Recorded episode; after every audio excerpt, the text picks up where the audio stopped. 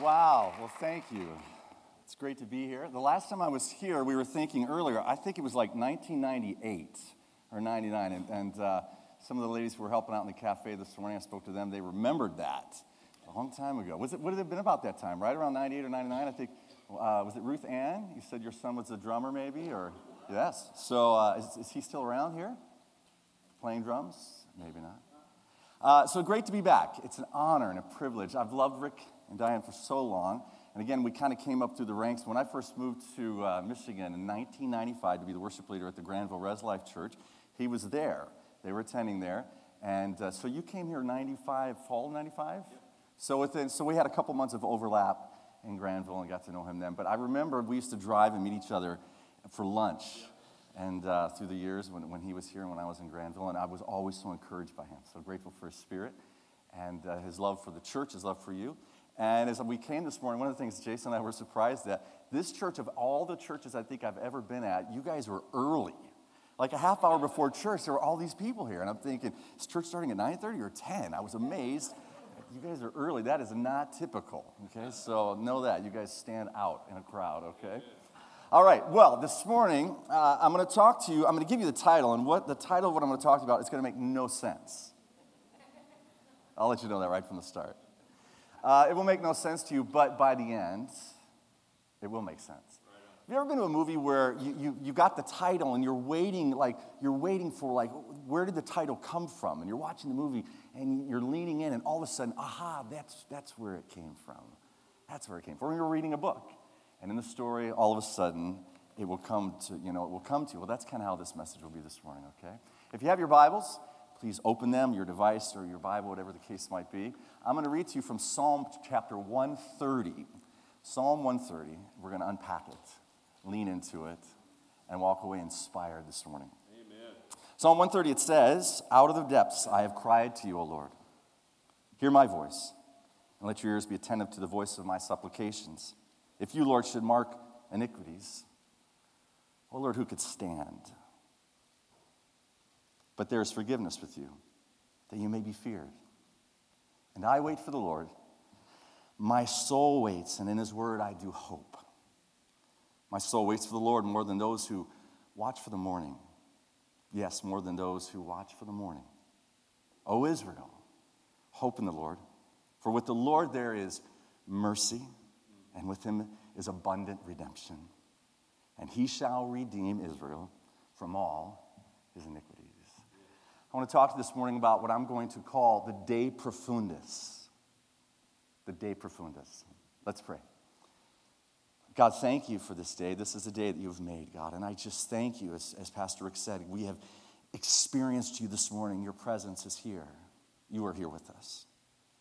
And God, I pray that you would make this passage, this De Profundis, come to mean so much to us this morning. Inspire us, commission us, equip us, send us out different than when we came. In Jesus' name, everyone together said, Amen. Amen. Amen. Question for you. How many of you speak more than one language? Anybody? Okay, a couple. What languages do we speak? You can, you can talk at me. Anybody? Espanol. Espanol, Spanish, okay. Uh, uh, others, What's, what languages? Any other languages in the house? My wife speaks three languages. She grew up in Germany, but Croatian, so Croatian citizen, grew up in Germany speaking Cro uh, Croatian and German, and then started learning her English at like seventeen, eighteen years old. So she's trilingual, right? What, what do you call someone who speaks two languages? Bilingual. What do you call someone who speaks three? Trilingual. My wife is trilingual. Uh, what, what do you call, uh, what do you call someone who speaks one language? An American. See, this is true. This is very true. I mean, you go to the rest of the world, people speak multiple languages. Here we typically speak one, okay? So, uh, but there is a language that you probably are unaware of how much you know of this particular language, and that language would be Latin. You know a lot of Latin words, even though you don't know that you know a lot of Latin words. Like, for example, the word circa. You know, circa, it's Latin for, like, about. So if you say, oh, this was like circa nineteen fifty, it means, well, it was roughly about nineteen fifty, okay? There are other various Latin phrases that you know, like, like post-mortem means, what, after death?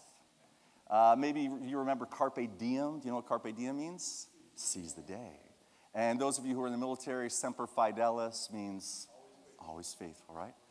I'm going to introduce you this morning to a Latin phrase that you probably never heard of. It's this De Profundis. Now, there are passages in the Bible where we've actually, they're, they're so profound and, if you will, so famous that they've gotten their own title. They have their own title. For example, uh, if I say, the Lord is my shepherd, I shall not want, he makes me to lie down. What do we call that passage? The twenty-third Psalm. If I say, our Father who art in heaven, hallowed be thy name, thy kingdom come, thy will be done. What do we call that? The Lord's Prayer. Uh, thou shalt not, the Ten Commandments. See, all I have to say is that short phrase, and you get it, okay? So there are several passages in the Bible, again, so profound, so famous, if you will, that they've gotten their own title. Psalm one thirty has been given its own title, and maybe you didn't know this. It's called the De Profundis. And De Profundis is a Latin phrase, and it means this. Are you ready? It means from the depths. From the depths. You might not know this, but for about twelve hundred years of Christianity, the predominant Bible that was used was called the Latin Vulgate. It was translated in around three hundred A D by a man named Jerome. Can you imagine? He translated the entire Bible by himself. Okay? If you look in your Bibles, you'll see that there are many editors, translators. I mean, there might be a list of one hundred or fifty or eighty. Most of our modern translations today have many different people who've worked on it, but in around three hundred, circa around three hundred A D, Jerome translates the Bible into Latin. And for twelve hundred years of Christianity, it was the predominant translation that the church leaned into. So, Jerome translates the opening phrase in Psalm one thirty, where it says, out of the depths, from the depths. Jerome translates it, De Profundis, which means literally, from the depths. In the original Hebrew that it would have been written in, it literally meant, like, God from hell itself. God from the place where, it literally was the place where the dead dwell. The psalmist is saying, God, it's from this place that I cry out to you. It's called the De Profundis. And Martin Luther said it was his favorite psalm of all the psalms, the De Profundis. And he said that the entire gospel was in this passage, Psalm one thirty.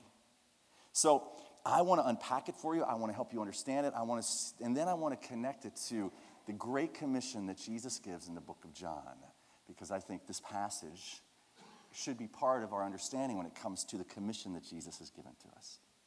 Now, let me read it to you again, and I'm going to unpack it for you. Psalm one thirty, out of the depths, meaning again, De Profundis. Can you say that with me? In fact, De Profundis, okay?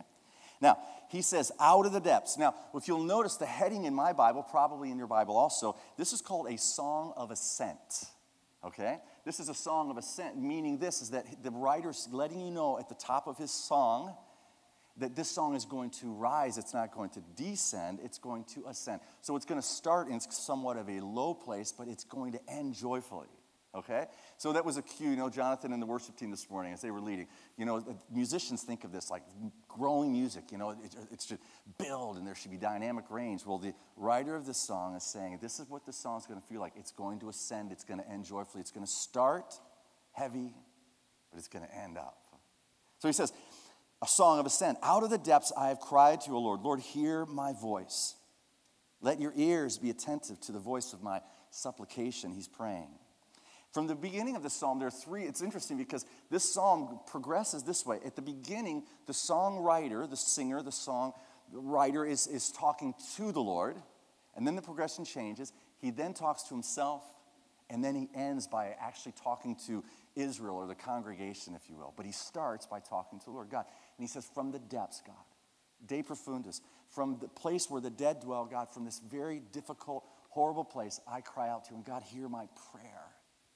Have you ever been, have you ever found yourself in a De Profundis place? Where you felt like, God, this feels like the place where the dead dwell.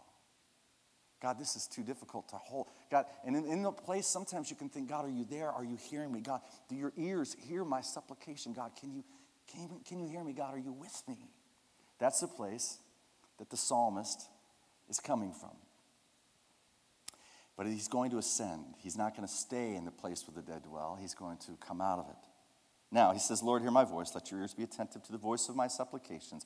And then he continues to talk to the Lord. He says, if you mark iniquities, O Lord, who could stand? But there is forgiveness with you, that you may be feared. Now, the writer in verse three gives us a clue as to why he is in this De Profundis place. And this is very important to know.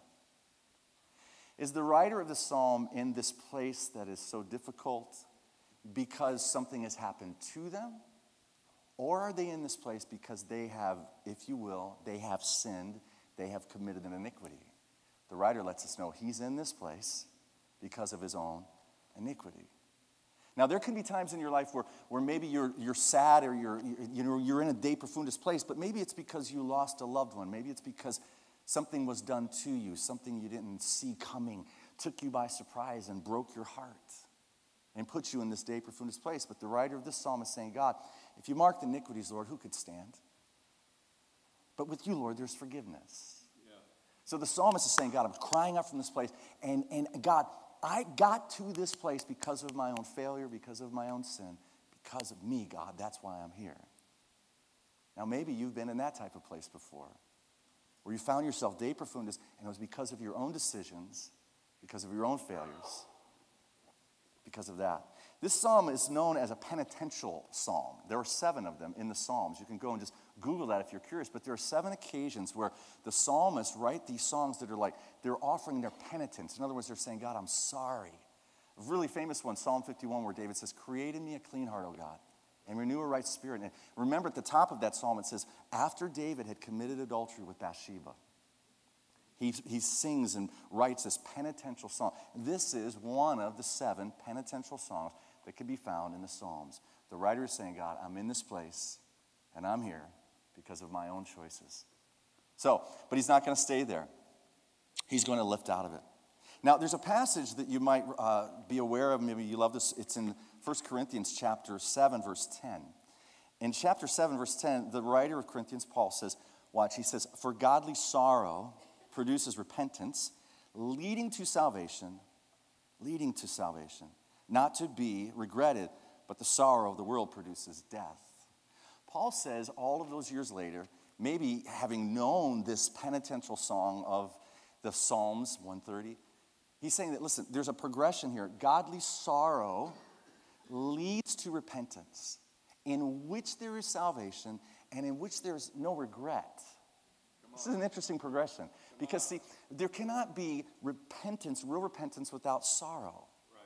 There needs to be sorrow, and that sorrow motivates us. Now, it's interesting because there is this progression that is necessary in order to come out of a de profundis place. And I've lived it. I've seen it. I've lived it. It's not just something I've read about in a movie or read about in a book or seen a movie about. No, I've lived. I've lived that de profundis place where I came out of it. And I will tell you that it was the sorrow, the godly sorrow, that led to repentance, which led to salvation, in which there is no regret. So sometimes when, when we try to extend God's grace to someone, it's interesting because you, you don't want to heap guilt and shame and shame and guilt, and you want to extend grace. Really, that's the message of the gospel, God's forgiveness, God's grace. With God, his forgiveness is plentiful, the writer says. But there is also this progression of, of, of when, how long. See, you don't want to stay in godly sorrow your entire life if you failed. You don't, in fact, that's not God, what God expects from you.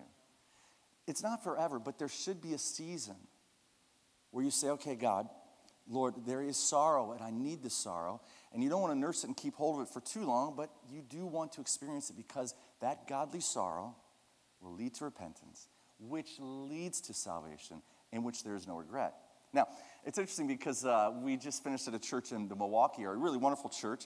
I'd been a worship leader for many years, and then had, had been a campus pastor and was doing more preaching and teaching and uh, less music. And I thought, well, I'm getting to the age where I'm not really going to do music anymore, you know. Lo and behold, we ended up going to this church in Milwaukee and, and doing worship leading again, Jason and I together. And when I was there, uh, it was a large church, six or seven thousand people, and we would put on this big men's conference. And the conference was called No Regrets.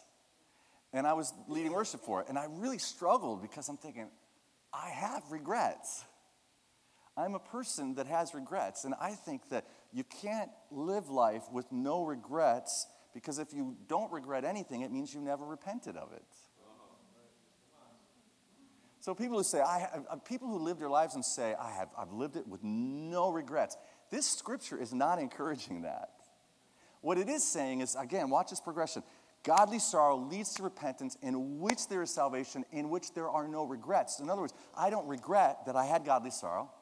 I don't regret that I repented. I don't regret that I got God's salvation. God's salvation came to me through that progression.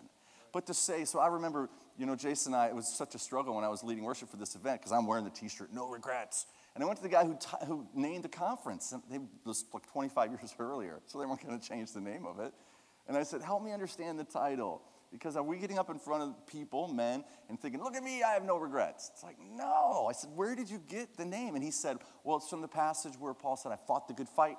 I finished the race. I run the race. I finished strong. And I'm like, well, then call it Finish Strong. Or call it I Ran the Race. But don't call it no regrets and promote this idea that we live life without regret. What I do not regret is the sorrow that led to repentance in which I found salvation. I do not regret that. But there are regrets that I have in my life. Anybody with me on this? Yeah. So the De Profundis writer, let's say it's a man. I can say it's a he. He's coming from this depths, the depths of despair. And he's there because of his own failure. He's there because of his own sin. So he's talking to the Lord, and then he proceeds now to talk to himself. Have you ever talked to yourself? Me too. You know, self-talk is good. We need it. Self-talk is necessary, and it's good. So the psalmist, now they've been talking to the Lord, God, oh Lord, et cetera. But then, in verse five, watch what happens. He says, I wait for the Lord. My soul waits. And in his word, I do hope. My soul waits for the Lord more than those who watch for the morning. Yes, more than those who watch for the morning. The psalmist is saying, even in this De Profundis place, I'm looking for God like the watchman for the morning. I'm waiting for the sun to come up. I had a friend when I was a campus pastor in Stevens Point, Wisconsin, and he'd been military police for like twenty years plus or something. And he worked in Alaska. Much of his uh, military experience was in Alaska. And he was a night watchman for years. And I remember going to him and saying, Jeff, tell me, what was it like when the sun would come up every morning? And he just was, you know, he said, you just watch for it. You'd wait for it. And when it started coming up, there was an excitement about it. You see, this is how it is with the Lord. Even in our De Profundis places, we can expect that God will show up like the sun in the morning, and we wait for it. We're anticipating it. We're eager and hungry to see God show up with us in our De Profundis places. So he's watching. He's looking. He's talking to himself. Now, one of the things I, I think about as a songwriter, I've, I've written songs through the years, is that a lot of songs are written instantaneously, and some you spend years writing. Rick, have you written songs? Yeah. So some, like I have notebooks full of songs I've been working on for years. And I have other songs that come to me just instantly. It's really something. And, you know, uh, once I became a parent, it kind of changed even the more, right? Parents, do you ever make up fun songs for your kids, right? I do. So I've got all these silly songs that I would make up. But a lot of those would come to me very quickly, right? Uh, I'm walking through Costco one day, and just instantaneously, so I, I come up with this song. It says, they've got shovels, they've got rakes. They've got chicken, they've got steaks. And they've got milk, and they've got eggs. They've got shoes for your feet and soap for your face. Thank the Lord, say thank the Lord.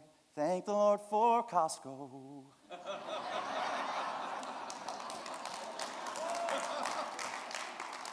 See, I'm just walking through Costco. Some songs, they chase you down.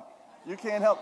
I have songs that are for, written for my kids. I've got a song I wrote for my daughter about cutting her hair. I've got a diaper song. I'll save you that. Um, it's really good, though. Not quite Sunday morning material, but uh, I used to, and so when my kids were little, I would do this, you know, this routine. I'd have this diaper song, right? I'd sing. So some songs, they just come to you instantly. Some you spend a long time writing. Here's what I think.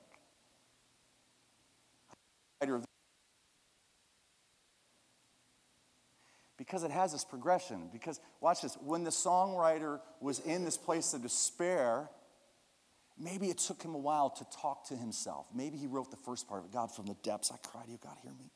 God, let, let your ears hear my cry. And then later he got to the point where he could talk to himself. He's like, yeah, wait, with God, his forgiveness is great. His mercy is great. And then eventually at the end, I think However long it took him to write it, he gets to the place where now he's ready to declare it to the congregation.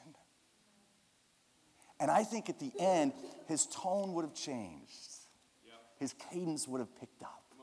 The music would have changed. It would have went from being heavy and sad, and it's going to end joyfully. So watch this. The writer is not De Profundis at the end. He says, "O Israel, hope in the Lord.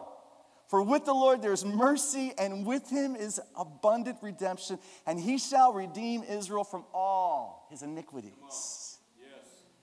You see, at the end, because he's experienced God meeting him in that De Profundis place and lifting him out of it, it, it's like the watchman from the morning. God showed up in a beautiful, miraculous way. Now he's declaring it to others. He's declaring it to others. The De Profundis. Yeah. So this is a very loved, loved, loved psalm. What I want to do is I want to connect it to the Great Commission that Jesus gives in the book of John. If you have your Bibles, you could turn to John chapter twenty. We're going to look at verse twenty-one.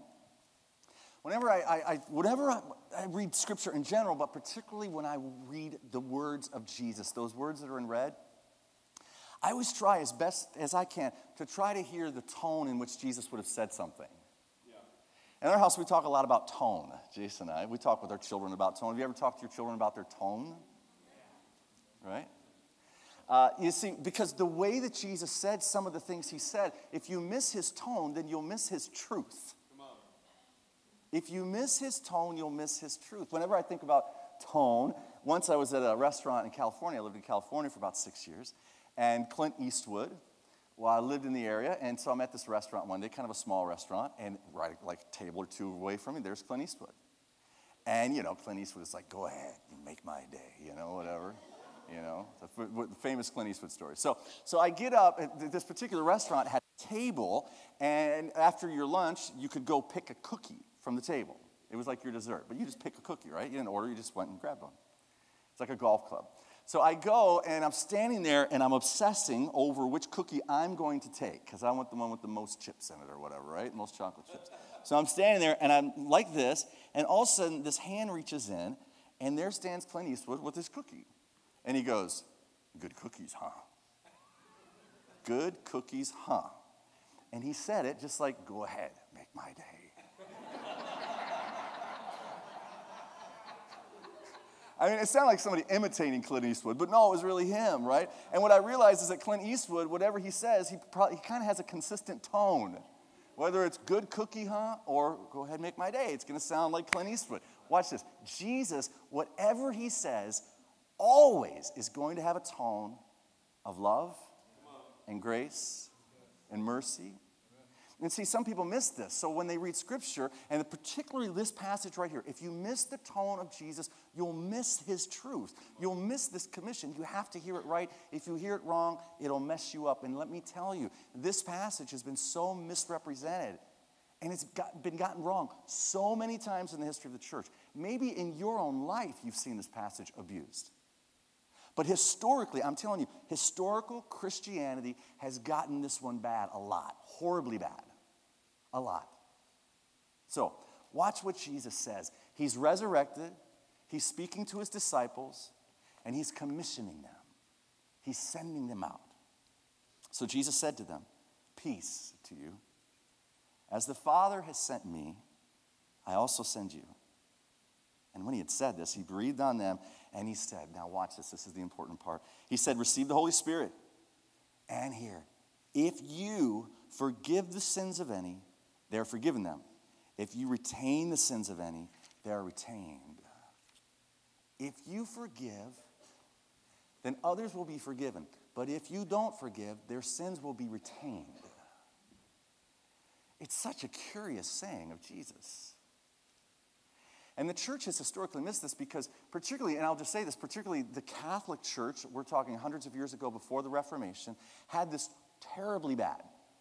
So they had what they called indulgences. Do you remember what an indulgence was? It's where you would pay the church or pay the priest for forgiveness. And they would indulge you. This is why Martin Luther led the Reformation, right? One of the big problems he had was that he saw how corrupt the church had become. And what the church was doing literally was selling forgiveness. And Martin Luther stands up and does stuff. He's reforming. He's, he's protesting. Thus, we today are Protestants, right? We're Protestants because we're part of that tradition that left the Catholic Church, if you will, in the sixteen hundreds. His big issue was the indulgences. It was the fact that the church had missed, with this passage, they misunderstood. And see, here's what they did. They got confused about authority and responsibility. They thought they had the authority to not forgive. Can you imagine? Withholding forgiveness from someone until they pay a certain amount of money. Can you imagine? It was so corrupt, right? They misunderstood, and they thought they had the authority to not forgive. This passage is not about authority. It is about responsibility. Jesus is saying to his disciples, I give you this enormous responsibility. If you go out and you proclaim forgiveness, then people will get forgiven. Come on. But if you go out and you withhold forgiveness, then people will miss it. And as his disciples, he's saying to them, it's your responsibility to go proclaim my forgiveness. Come on.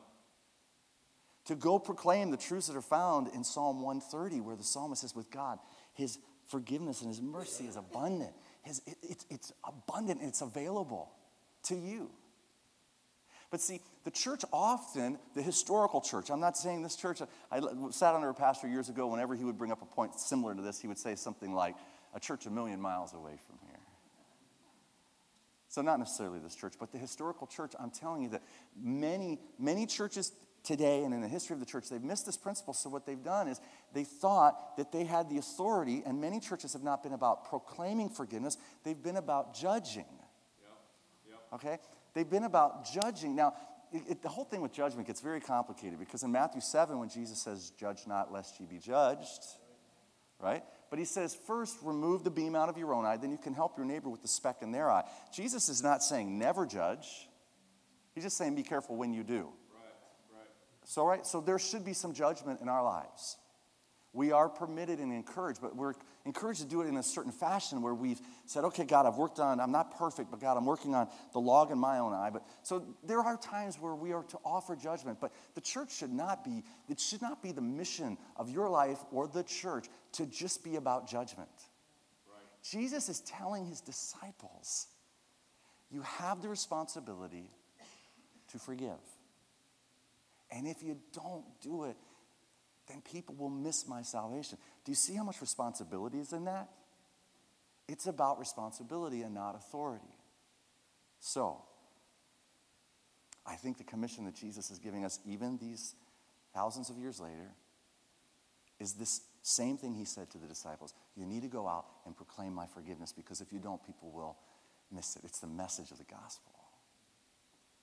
Now, I think there are two types of De Profundis people. There are two types I'm going to give to you. There are those who are in the depths, they experience uh, the sense of their guilt and their sin.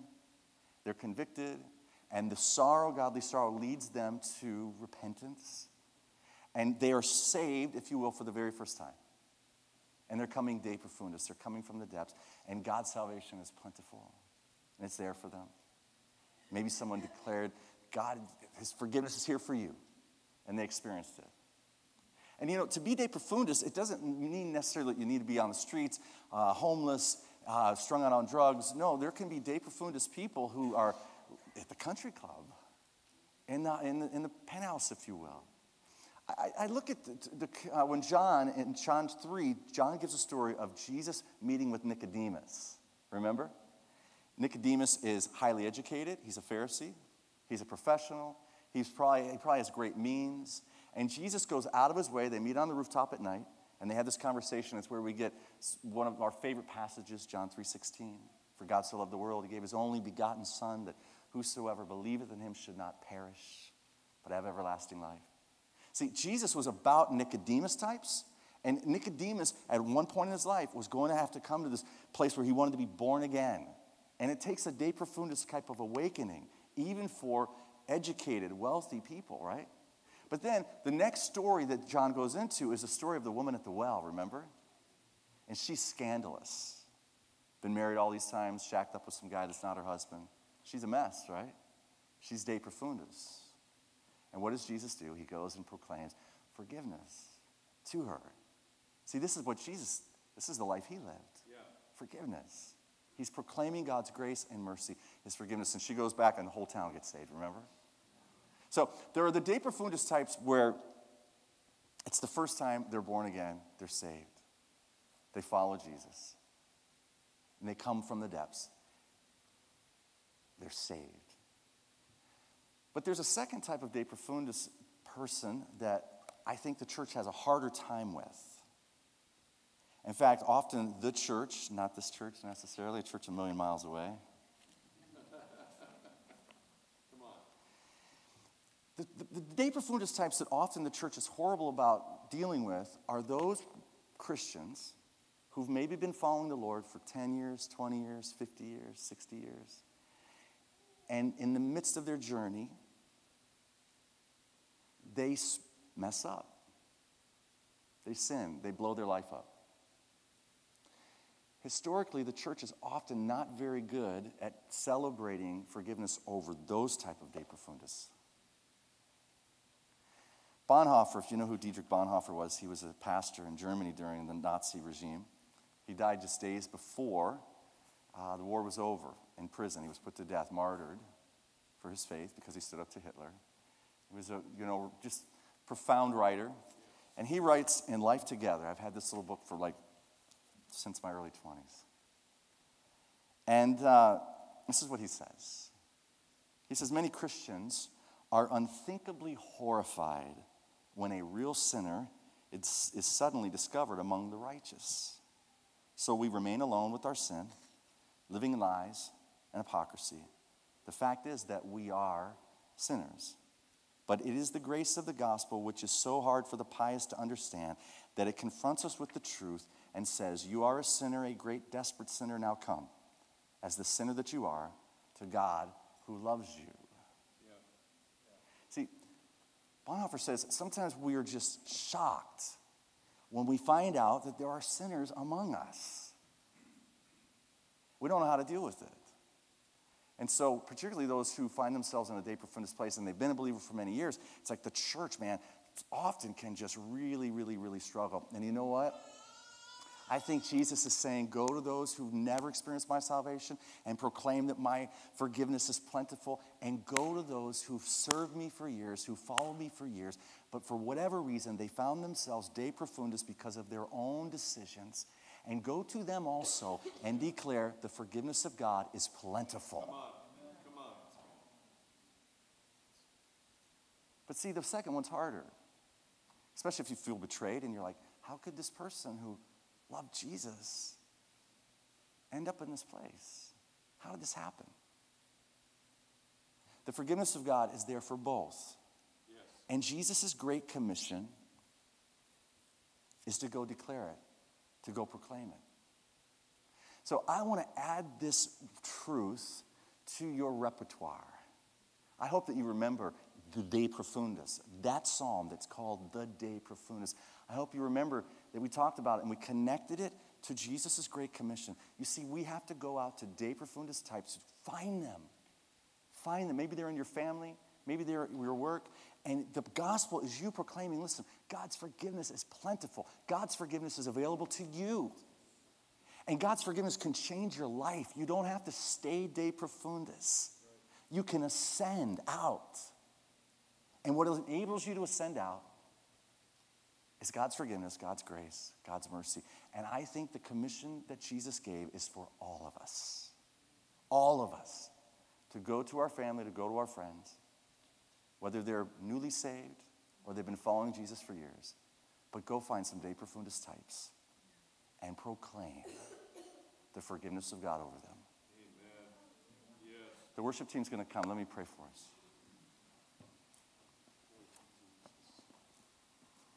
God, I remember in my own life seasons of being De Profundis. Seasons, God, where I felt very much in the depths, hopeless, uh, with guilt, with shame. And I thank you, God, that there were people who came. They crawled in there with me. And they said, the forgiveness of God is plentiful. My life is different because of it, God. And I pray, Lord, that you would inspire us, God, to become the types of people that go seek out actively every day those that we can declare your forgiveness over. Help us, God.